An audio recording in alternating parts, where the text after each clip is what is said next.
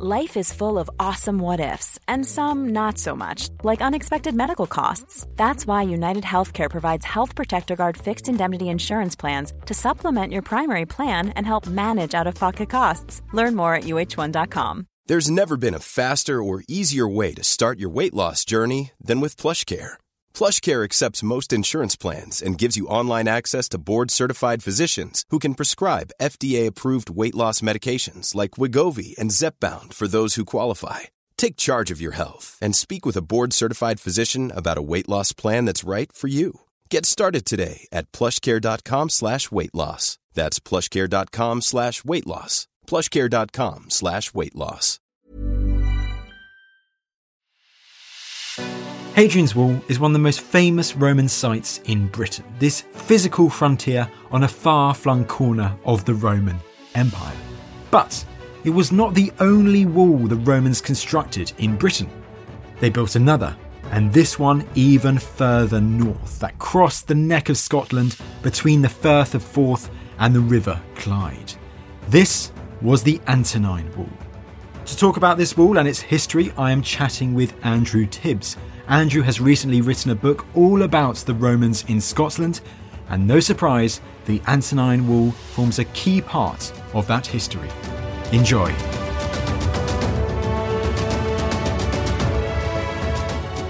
Andrew, welcome to the show. Thanks for having me. Now, first of all, the Antonine Wall in Roman Scotland, can we say that this wall is the northernmost physical barrier of the Roman Empire? No, that would be uh, very misleading. It's the northernmost limit of the empire in the Antonine period, although they do fall back to Hadrian's Wall around about the time he, he dies. Um, in the first century, we've got evidence of them going up into Aberdeenshire, so just outside Inverness, there are a couple of Roman camps. Uh, there are some antiquarian accounts that indicate maybe they've gone even further than that. And later, when Septimius Severus becomes emperor, he decides he's going to try and conquer Scotland. It's, it's a bit of a pattern with the emperors. And he goes up. Now, we don't know exactly how far he gets. We know he's in Aberdeenshire. We've got evidence of him uh, setting up Roman camps up there. We've got an account um, that says he stood on the edge of Britain and marvelled at how the length and the days were completely different from back in Rome. Um, probably a lot colder as well. Uh, we don't know where that is. It's, it's, an account. It may be fabricated. I suspect it's, he stood somewhere and said this. Um, but but uh, that was also pushing the limit of the empire. And even in the Antonine period, the wall is this linear complex of a monument. Complex as in has several components. Um, but we do know they're they're further north. So the Antonine Wall runs very roughly between Edinburgh and Glasgow, that sort of stretch of land. Um, up in Perth, at the fort there of Bertha, it's originally a first century fort. We have evidence from um, pottery that indicates it was reoccupied in the Antonine period. So, in in sort of Roman frontier studies, which is is my field, the word frontier, limit of the empire, edge of the empire is a very fluid term, and that it's not. We mustn't get bogged down in this sort of linear thing. So even Hadrian's Wall is never the limit of the empire. They they are occupying several forts north of Hadrian's Wall, and we even have some evidence uh, from Egypt that the limit of that frontier. We've got soldiers that are posted hundred odd miles beyond the frontier itself. So it's not a very big line in the sand for the Romans. So, what examples of Roman conquest do we have? Well, what examples do we have of the Romans in Scotland before the creation of the Antonine Wall? The first sort of invasion is in the Flavian period. Um, we've got a great Roman text um, by a guy called Tacitus, and he writes about Agricola, who's a Roman general. He's the governor of Britain. He comes to effectively conquer the north. That's what he does. Um, we have to be careful because it's a text. The archaeological evidence sometimes doesn't lend itself to that. And indeed, beyond this book, we've only got two inscriptions that, that mention Agricola, um, and those are both from um, St Albans and Chester. But he comes north. Um, he builds a series of Roman camps and builds Roman forts. We're told that he builds a series of fortifications between uh, two estuaries. Scholars translate that as being the Forth and the Clyde. So there's a line of fortifications there. The archaeological evidence isn't wholly supportive of that, but it isn't wholly unsupportive of it. And so he comes, he builds all his. Uh, Roman troops appear to be withdrawn, possibly because there's activity in Germany, and they fall back to what is the, the northernmost limits of the empire, which is the Stanegate. And that's a Roman road that runs more or less between almost between Newcastle and um, Bowness on Solway, so Carlisle area. We haven't uncovered all of that, but that's that's the sort of limit there. Those fortifications. We draw from then. Hadrian comes along, builds this big wall that a few people may have heard of. There are a few outpost forts of that, as I say.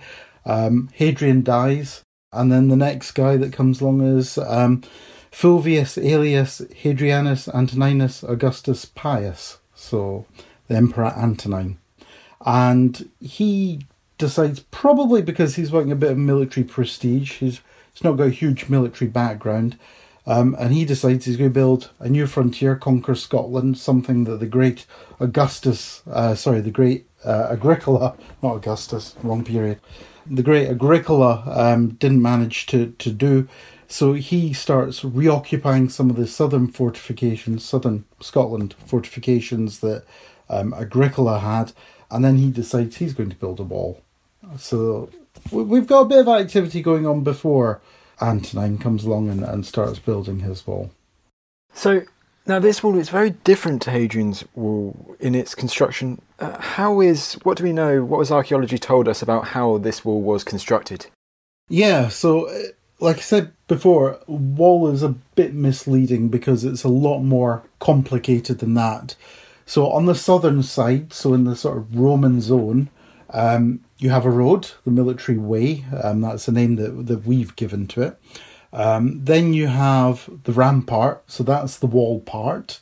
Um, then you have a slight rise, which is called the berm, and then you have a ditch. Now that that's the bit that's fundamentally sort of different from Hadrian's Wall because it has a ditch in front, but it also has the vallum behind, and the vallum is a wide.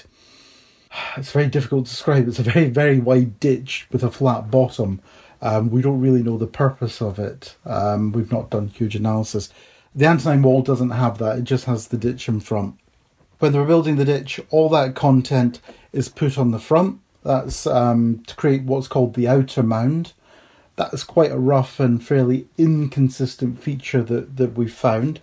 And then within that, we have um, these pits, which we call lilia, and these are sort of um, oval shaped pits that would have had spikes in it, possibly covered over with leaves. So if you're the enemy, you're coming from the north, you're running ahead, you see a bit of boggy ground or what looks like some rotting leaves, put your foot in it, and you go through thorns or massive spikes giving the Romans a bit of time to chase, uh, throw things at you and, and, attack. Then you go over into the ditch. The ditch has um, this this nasty little feature. Romans are really great at uh, uh, incapacitating the, the attacking enemy. Uh, they've got these this little slot in the ground at the bottom of the ditch, which we call an ankle breaker. And basically, it was so steep, you just went in and, and would have gone over and broken your ankle. Um, and then you're going up the mound while you've got Romans that are towering five, six, seven meters above you, throwing things down on you. So that that's what the Antonine Wall is. The rampart bit, the wall itself, um, it differs from most of Hadrian's Wall because Hadrian's Wall is built out of stone. It's very impressive. It may have had lime mortar on the front, would have looked very intimidating uh, to anybody approaching it. The Antonine Wall is built of turf. So it's a very different construction. It's on a, a stone foundation. Um, we know this, we've excavated this. You can still see bits of the stone foundation. In certain places, they have little culverts, drainage ditches built through them so the water can flow through. And then it's turf slabs. Um, and they're just layered on top of each other. And it would have been up probably to about a height. Well, the stone base itself is about 4.3 meters wide. So that gives you an idea this is quite a big structure. And then the height would have probably been around three metres. Now, of course, none of it survives for anything beyond about 1.8 metres uh, in places today.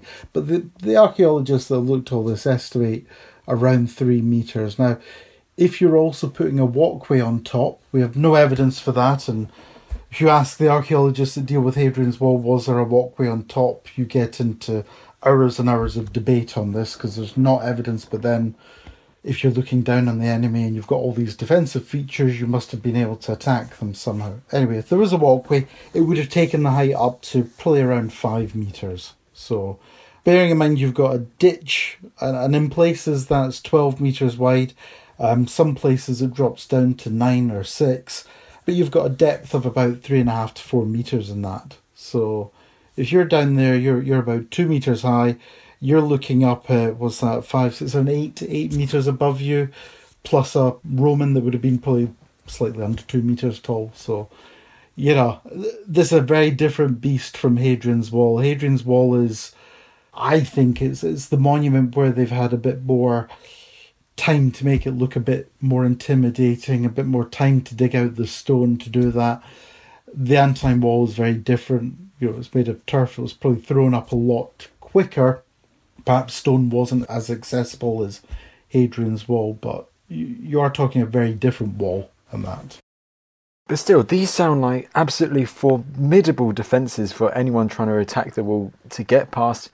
Well, do you think these defences are they unanimous throughout along the whole stretch of the wall? Would they have been similar all the way along from west to east?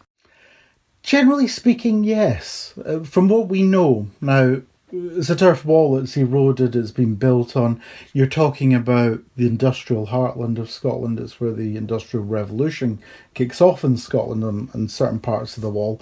Uh, and a lot of it's destroyed because of this. But from the pockets of excavation we've done, it generally seems to be similar. Now, this outer mound um, seems to vary in places we have these Lilia pits. Now, we've got great examples from a place called Roughcastle. Uh, it's more or less the centre of the wall.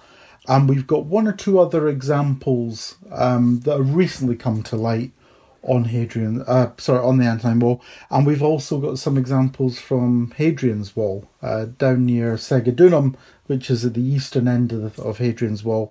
We've come across this. Now, as I say, a lot of the wall has been developed and, and that gives us very limited insights into what's lying underneath all the modern development. Perhaps things like the Lilia exist more consistently. Um, we've just not looked for them, we've just not found them. Quite often, excavations of the wall haven't gone that far in front of the wall, it's just been little snapshots. The military way, as well, that's another curious feature you would expect that to run the length of the wall, but again, we have pockets of it existing and other pockets of the road not existing. So there was a guy, Darrell Rohl from Durham University. He was looking for bits of the wall at Kinneil, um, which is in the eastern end on the Forth. Um, and he did geophysical survey and couldn't find any traces of what he thought the road was. But again, you're talking there about a, a medieval um, tower house that's developed, had formal gardens. It could be that all this has been eroded. Sections of the road, the military way, they're not what you'd traditionally view a Roman road. They're not quite cobbled and metalled and very formal and very nice looking that we, we kind of see around the place. It's slightly rougher than that. So it could be a case of uh, mistaken identity, or, or as I say, it's been eroded, or we just haven't found it yet. A lot again, a lot of excavations don't go that far back when they're they're digging bits of the wall. They're not necessarily looking for the whole complex. I mean, you mentioned the military road just then, so let's talk about uh, let's dive into the logistics um, of the, of the wall and how it was uh, created. Do we know anything about how the Romans would have maintained communications with forts along the length of the wall, or and also, I guess, with communications with the legion stationed further south? Yeah, I mean, you've, you've got the traditional sort of Roman post where they would have sent messages back and forth on, on horseback, and presumably that's part of the function of the military way.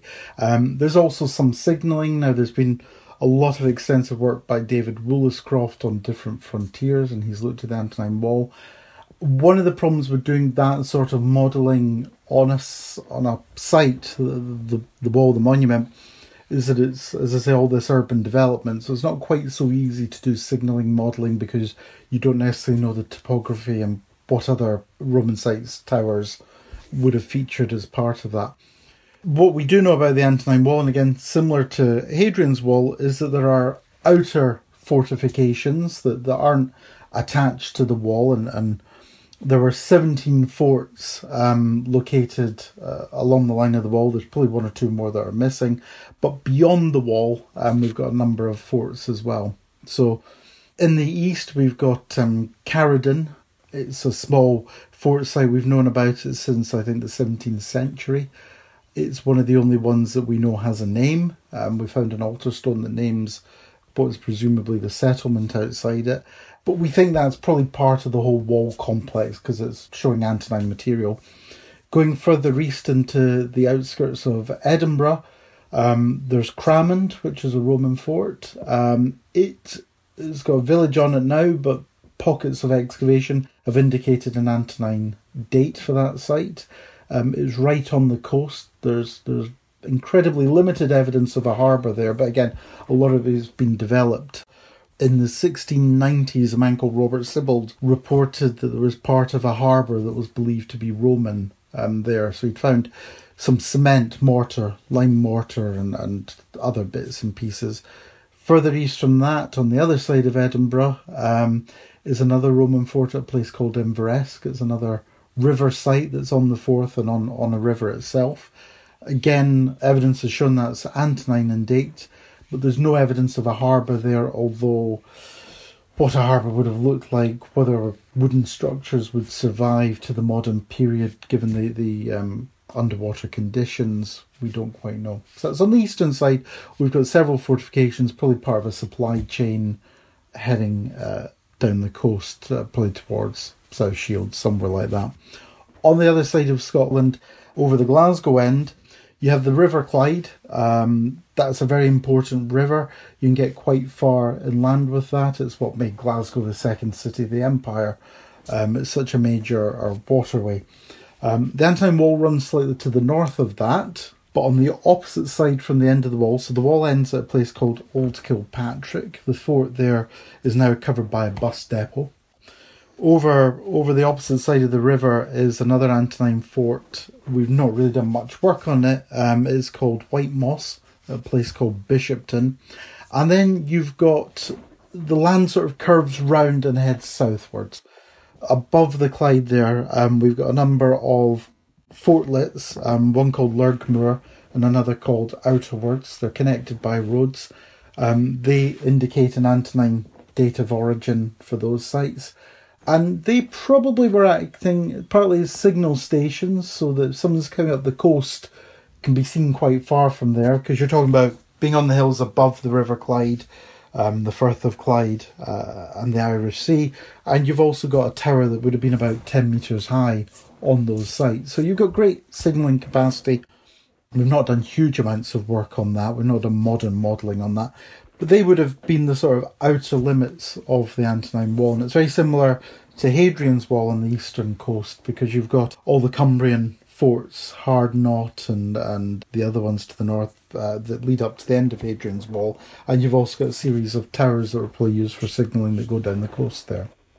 We don't really know the extent of Roman activity in, in the east of Scotland when you get out to the coast. There are some very old antiquarian accounts, so three, four hundred years old, of Roman material coming up in a place called Largs. And it appears that this road going over the moors heads towards Largs. And then further down the coast, we've got some evidence from another place called Ardrossan. But of course, these have now got settlements on them, and very little comes out. But there was some pottery found, I think, in the 1960s from Largs found on the beach which has only recently, in a couple of past couple of years, been dated to the Antonine period. So there's a good indication there may be something going on, but we need to do a heck of a lot more work.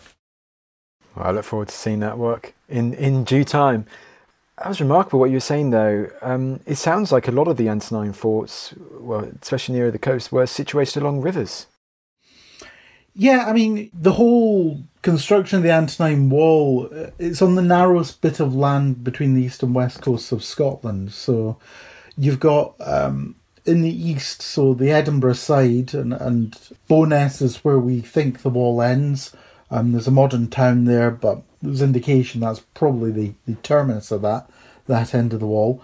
Um, that's on the south shore of the Forth. And the Forth comes inland and then it heads northwards and it connects with some of the first century fortifications. And then on the other coast, you've got the Clyde, which comes in, heads south by Glasgow, and that heads quite far south into Scotland. And then between those two, you've got the River Kelvin.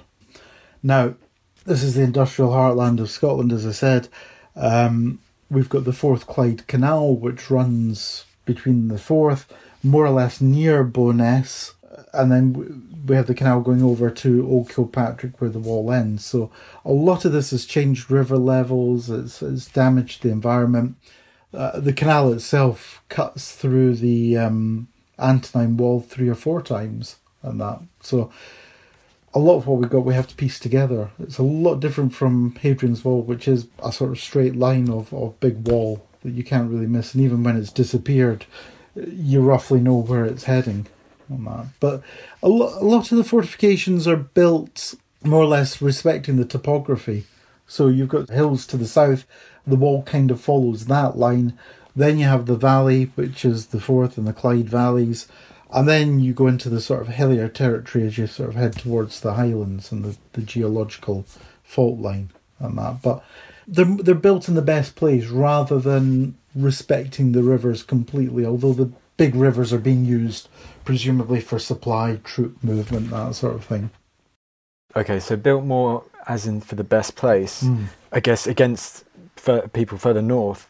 And so these people who are stationed on the wall for this purpose, who were the Roman soldiers who were stationed on the Antonine Wall? Like anywhere else in the empire, you're, you're talking about people that, that came from uh, across the, the empire um, and probably beyond and that we haven't really found any cemeteries on the Antonine Wall, so we don't really know about the individuals too much. Um, we've got a couple of gravestones here and there, a couple of altars. Um, we also have things like the distance slabs, so they're quite useful. So these are, are markers that individual cohorts, groups of soldiers would build a section of the wall and then have a commemorative stone placed on it saying that, that we, whoever they are, built X X number of miles or feet of, of Roman wall. So we have little insights like that. Um, what we really need to do is find a cemetery and, and do a whole scale excavation because the dating you can tell from not just the objects and the materials, but also um, from the, the bones and the remains themselves tell you a whole amount about where people came from, what their diet was, whether they were eating things locally or bringing food in. But does it? You mentioned they're coming from all across the empire. Does that suggest that these were auxiliaries serving on this frontier rather than the hard-hitting legionaries? We we know the legionaries were constructing the wall. Um, we we've got evidence of that from the the distance slabs. We've also got evidence, um, as I say, from people coming in and that, and, and it was traditional in the empire to bring people from different parts. So we know that Baetasians were, were serving on the wall. Um, I think there were Syrian archers. There's evidence of those from, from the gravestones. So I think auxiliaries and legionaries would have been serving on the wall. Um, just looking at that and the actual archaeological evidence, you want to find evidence of those individuals, you know, the belongings of individuals. We don't have much of that in the wall. It's, it's not like Vindolanda where you've gone through 12 different phases of fortification. Um, it's waterlogged, you've got a lot of preservation the Antonine Wall tends to be a lot of rescue archaeology in different forms and that, and, and we find out great things from those, but it's not always a sort of very um, more relaxed pace that you, that you would have at somewhere like Vindolanda, where where you target this area and you keep going for several years, and you we just aren't getting that on on the Antonine Wall. Life is full of what ifs. Some awesome, like what if AI could fold your laundry?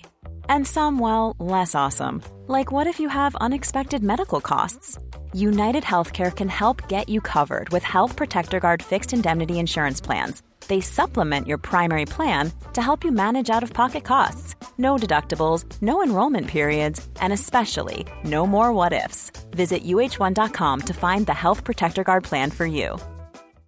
How would you like to look five years younger? In a clinical study, people that had volume added with Juvederm Voluma XC in the cheeks perceived themselves as looking five years younger at six months after treatment. Look younger, feel like you. Add volume for lift and contour in the cheeks with Juvederm Voluma XC. Reverse signs of aging by adding volume to smooth laugh lines with Juvederm Vollure XC. For important safety information and to find a licensed specialist, visit juvederm.com. That's J U V E D E R M.com. Not for people with severe allergic reactions, allergies to lidocaine, or the proteins used in Juvederm. Common side effects include injection site redness, swelling, pain, tenderness, firmness, lumps, bumps, bruising, discoloration, or itching. There's a risk of unintentional injection into a blood vessel, which can cause vision abnormalities, blindness, stroke, temporary scabs, or scarring. Talk to a licensed specialist to find out if it's right for you. Millions of people have lost weight with personalized plans from Noom, like Evan, who can't stand salads and still lost 50 pounds. Salads, generally, for most people, are the easy button, right? For me, that wasn't an option. I never really was a salad guy. That's just not who I am. But Noom worked for me. Get your personalized plan today at Noom.com. Real Noom user compensated to provide their story. In four weeks, the typical Noom user can expect to lose one to two pounds per week. Individual results may vary. Does the archaeology that's been uncovered, does any of it suggest that the wall was ever under serious attack during its occupation? It's a good question, and it's not something that shows up necessarily in the archaeology.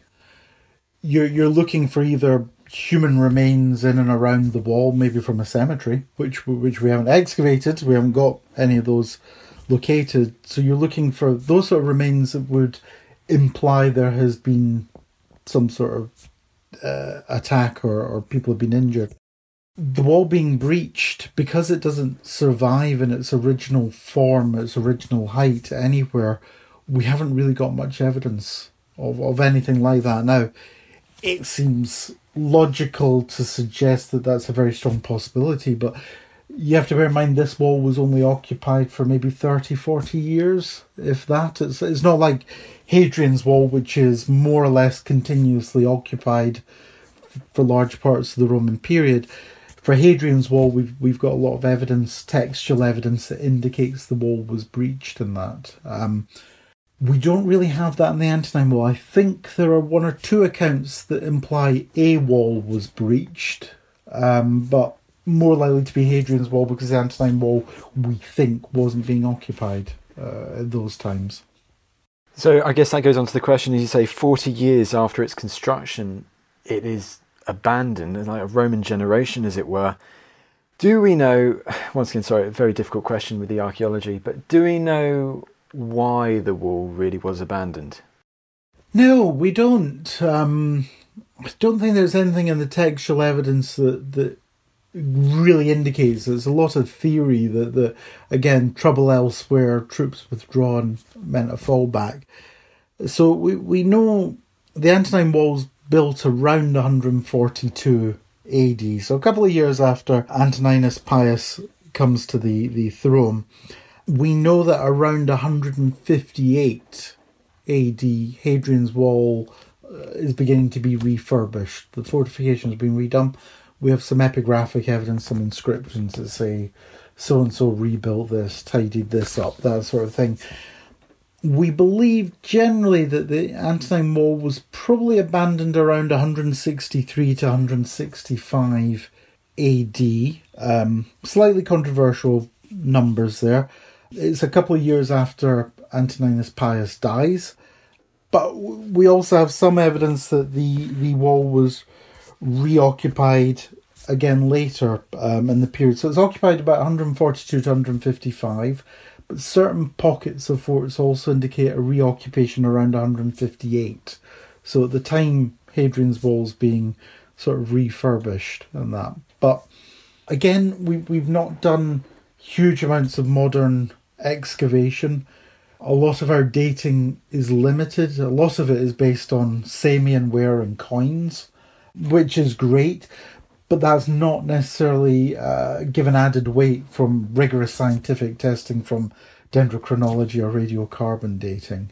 And that's really because, again, there's been a lot of urban urban led uh, development in that when that's caused us to excavate the sites. I mean, it's a remarkable amount of land, just the size of it, you know, to retreat from the Antonine Wall all the way back to Hadrian's Wall. Is that like sacrificing most of modern day Scotland, southern Scotland? Southern Scotland, yes, it would be.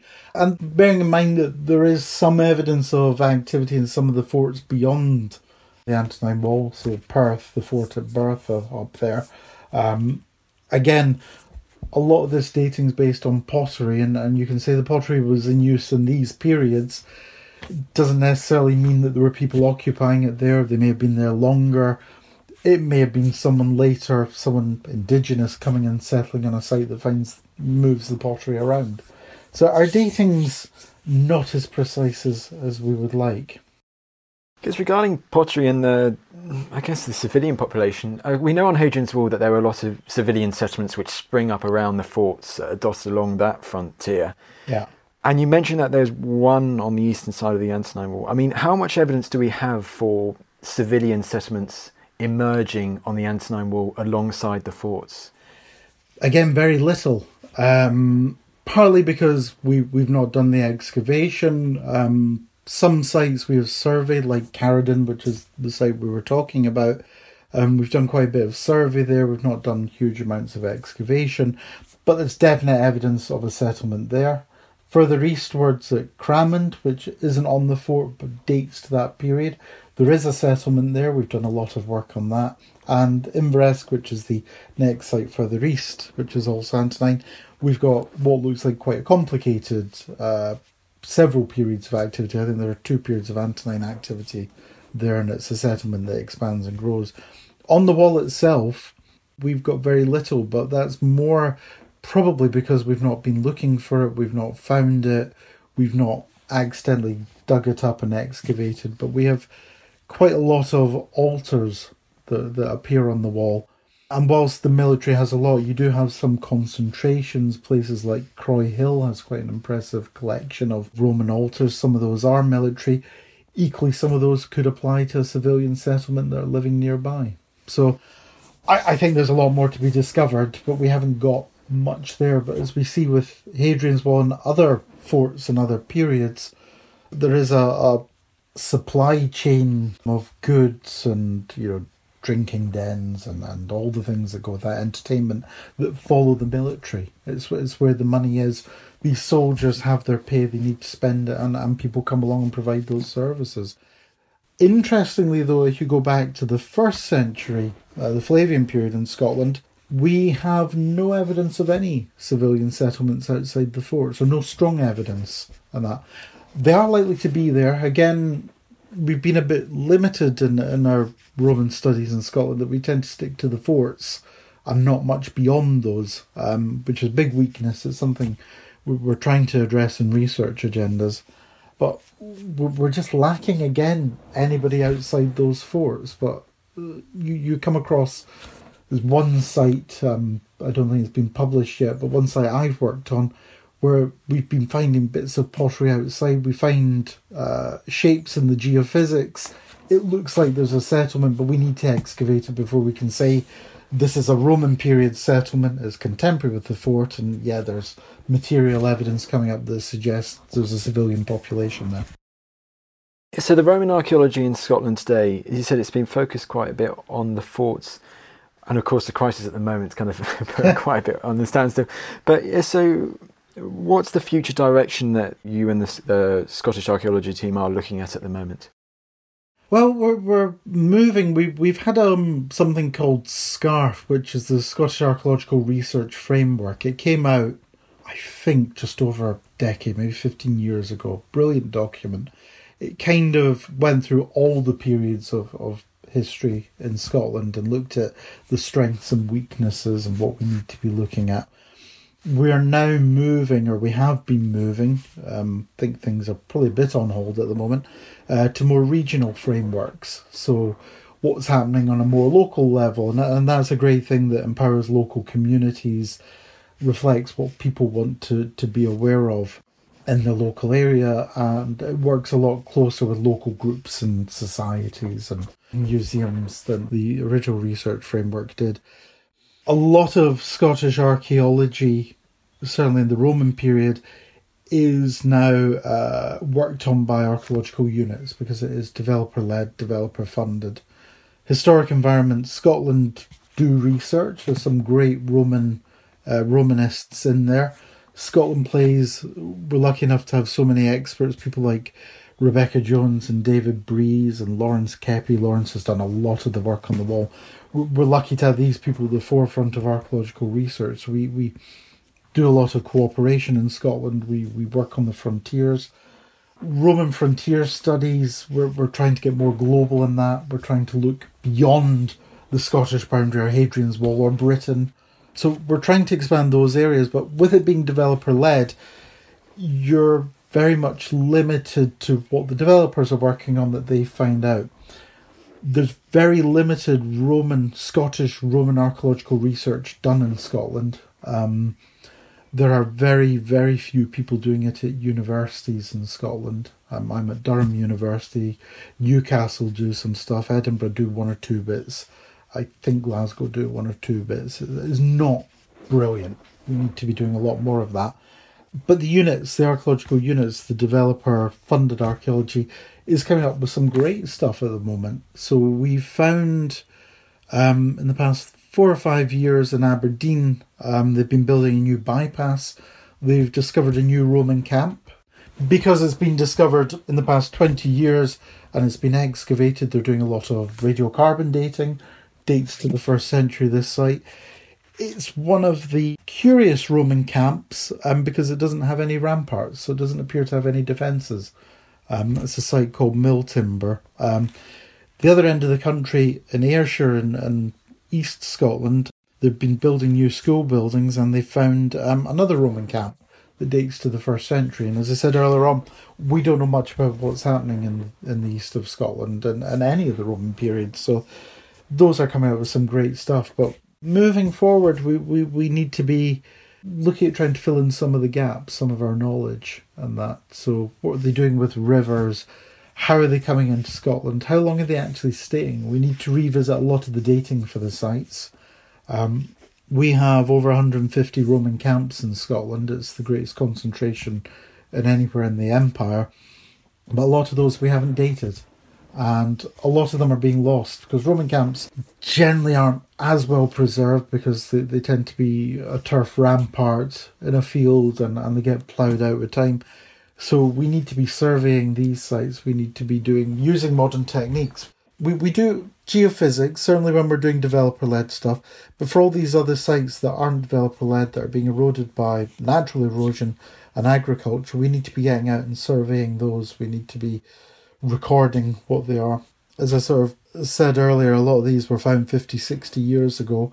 They've never been revisited. Um, things like LIDAR, the, the laser scanning, we, we need to do a lot more of that. And it's a lot more affordable and a lot more achievable now because you can shove LIDAR equipment on a drone, uh, shove it up, and, you, and you've done it in half an hour. Of course, what you just mentioned now, and with Scotland being this unstable frontier of the Roman Empire, the military archaeology of the Roman period is it sounds like it is abundant, but it's just finding it. Yeah, I mean, let's say we know we've got over 300 Roman sites in Scotland. Some of those are uh, probable, they seem quite likely, but we need to excavate. Um, some of those uh, we definitely know about, and other, others are a bit sketchy, but we need to rule them out. The archaeology's there Roman camps have traditionally shown very little in the archaeological record. You, you've got your defences, and then it would have been tents inside, so it's very difficult to show that. You know, tent posts don't tend to show up in the archaeological record.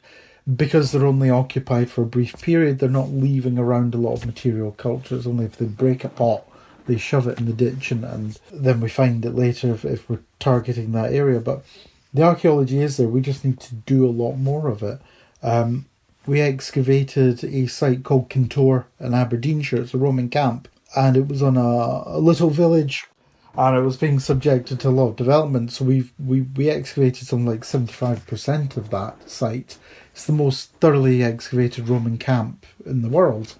Um, we found out so much from that because it's taking place in recent years. Um, we've been able to do radiocarbon dating, so we know it's occupied in the first century. There's indications that Severus comes back and he camps there or in the vicinity. So it's there, but it's finding the time, the money, which is the important thing. They always tell you if you go to Vindolanda, every shoe they find costs them something like £200 to conserve that. So, you know, you've got to have the money in the backup to be able to excavate these big things, which is why developer led funding is, is the way we're going in Scotland. Um, but research excavation, we need to be targeting sites. We need to revisit, as I say, all these 150 odd Roman camps and, and get them surveyed. Then we need to think about targeted excavation. Antonine Wall were quite lucky because it was visited by antiquarians, so we've got a lot of old two, three hundred old accounts of what it looked like. You don't tend to get that in many other parts of Scotland. You mentioned his name just there, Severus, and it would be amiss of me not to mention him or us to talk about him, even albeit briefly, with the Antonine Wall. Now, because the Antonine Wall, we said it's abandoned near the end of the second century, but that is definitely not the end of Roman Scotland, is it? No, um, you've you've got Antonine Wall abandoned, um, Hadrian's Wall reoccupied. It probably still has a footprint in southern Scotland. And then you get Septimius Severus, who comes over, he's emperor around 180 something, I think. Can't quite remember. But around 208, he comes over to Britain and decides, I've got these two sons, they're going both inherit the empire, they need to do a military campaign. Let's go take Scotland. It must be easy to do because no one's ever achieved it. And he bases himself at York, um, which is the big Laidrey fortress with some indication that when he's in York, uh, they do some expanding of the buildings, develop it, and then the whole army moves forward north. We we have a lot of large, um, I think it's around sixty-five acre, fifty-five to sixty-five acre camps in Scotland, and we believe those date to that period because he's bringing such a big force. We have a camp in the borders called St Leonard's it used to be the biggest known Roman camp in the world. Um, it's now the second biggest because there's a bigger one in Romania, apparently, by about half an acre or something. But they, they march northwards, as I say. Um, we know he stands at the end of Britain and, and talks about how, how much difference in light there is from Rome. We can plot, we think from the camp sizes, sometimes artifacts, we can date sites, but they're going up to Aberdeenshire at least. Um, and then he gets well he's quite ill and infirm when he's campaigning he's carried about the place on, on a sort of sedan chair thing um, returns to york and he drops dead i think if you go into york minster underneath there's a little plaque on the wall where he's believed to have dropped dead. So he drops dead and then the sons start a civil war and everybody leaves scotland. And, and that that is where you think it would end. Um, we've got a couple of accounts that, that imply there may have been later campaigns. Now, we, we don't have anything in the archaeological record, um, but then no one's ever really been looking for this later material. There's been no scientific dating of these sites. But we've got, I think it's over a hundred Roman camps in Scotland which are undated. So we need to, again, as I say, do more work on those camps because we might be able to match up these later incursions into Scotland. But we, we don't know anything other than they went to Scotland, sort of thing. So we've nothing showing up in the archaeological record. But uh, Scotland seems to have been quite an attractive place for them to keep coming in campaigning. We've got three major campaigns and, and other periods when they're coming in. Yes, because isn't isn't it possible that Constantine the Great actually campaigned in Scotland just before he was crowned emperor? There, there's a couple of um, activities I think in the third and fourth centuries that that imply that. Um, there's one or two other people as well that that's indicated they they come north. The thing we've got to remember is Scotland is a geopolitical entity that's created in the medieval period. Uh, the Roman texts sort of generally sort of say Britannia, and at that period, Britannia well, after the first century, Britannia grows, shrinks, and grows and shrinks, and chopped up in various different ways. So when they say they're heading north, we're never quite sure where north is. Usually it's beyond a wall, they say. We're never quite sure which wall they're talking about. And I guess last question, you mentioned there the antiquarians, uh, the, the records that they have of the Antonine Wall. What legacy does the Antonine Wall leave on northern Britain, what now is the central part of Scotland. And you said we have written records from a few centuries in the Middle Ages and the Age of Revolution. Yeah, I mean we've, we've I mean the Antonine Wall, like Hadrian's Wall, it continues after it stops being a Roman monument and it becomes this this sort of localized entity. And of course, in Scotland, it divides the country in half. So much so, when they come to start building the canals in the, the industrial period, they're they're following the line of the wall. So we're lucky again, like Hadrian's Wall. We've we've got these antiquarians which decide they're off to go walkies along the wall and, and chart it. We have um, Robert Sibbald, who he's around 1690s. He starts charting it. Um, we've got Horsley, who I think's the early 18th century. Alexander Gordon, he's 1720s. We, we've got quite a few. We've got William Roy, He's he goes on to found what becomes the Ordnance Survey. He's a military surveyor. He's sent into Scotland after the first Jacobite uprising. Um, sorry, it's the second Jacobite uprising. He comes into Scotland to start building roads, um, and he surveys a lot of the Roman monuments. We have various letters where where there are accounts taken. So it's hugely important that that we've got these accounts because, as I say the Industrial Revolution really starts. Uh, you, have got George Stephenson doing testing at Kinneil, early railway testing.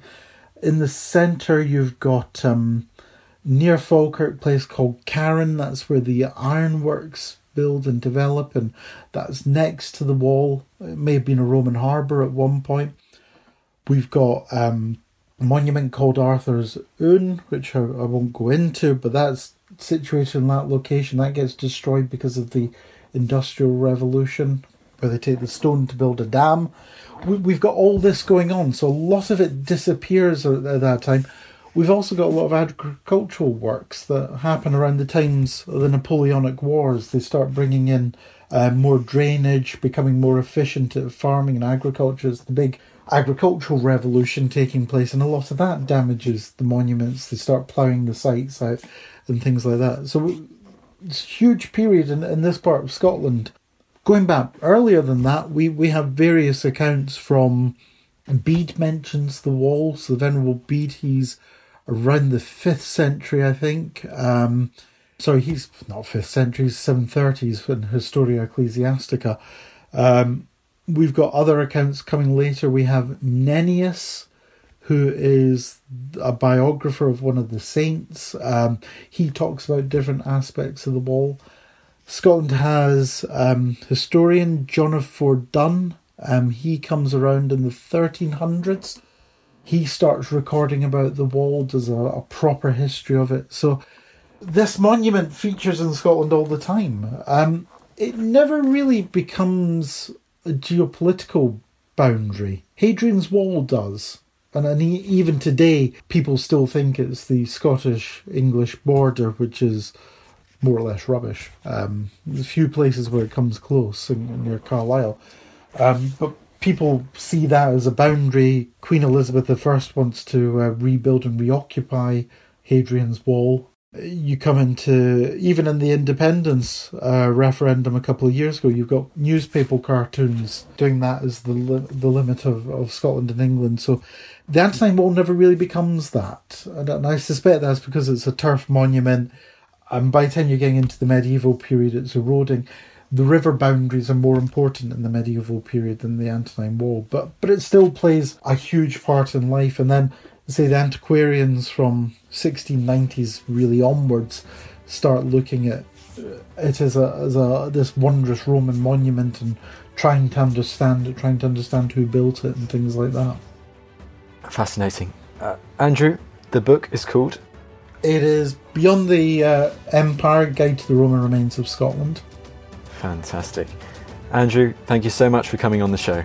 Thanks for having me.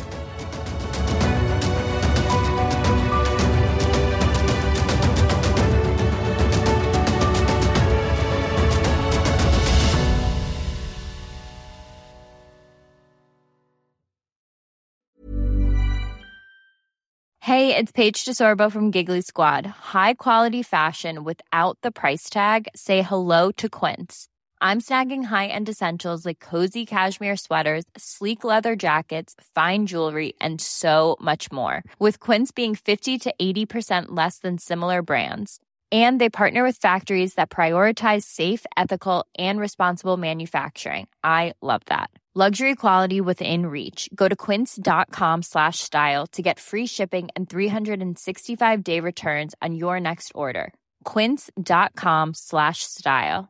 Are you ready for truly hydrated skin? Meet Hyaluronic Body Serum, a breakthrough in body care from Osea. It's clinically proven to instantly increase hydration by 161%. Their lightweight, fast absorbing serum delivers 24 hours of nonstop hydration for silky smooth skin without the sticky afterfeel. Osea's latest innovation combines the magic of their best-selling hyaluronic sea serum with a new formula that's good for the whole body and five types of hyaluronic acid to target every layer of the skin. Osea is a women-founded, women-led brand that's been crafting seaweed-powered products for nearly 30 years. The best part? Everything Osea makes is clean, vegan, cruelty-free, and climate-neutral certified, so you never have to choose between your values and your best skin. Treat your skin to clean, vegan skincare from Osea. Get 10% off your first order site-wide with code SUMMER at OseaMalibu.com. That's O-S-E-A Malibu.com code SUMMER. Thank you for listening to this episode of The Ancients. Please follow this show wherever you get your podcasts. It really helps us and you'll be doing us a big favour. Don't forget you can also listen to all of these podcasts ad-free and watch hundreds of documentaries when you subscribe at historyhit.com slash subscribe. As a special gift, you can also get your first three months for just £1 a month when you use code ANCIENTS at checkout.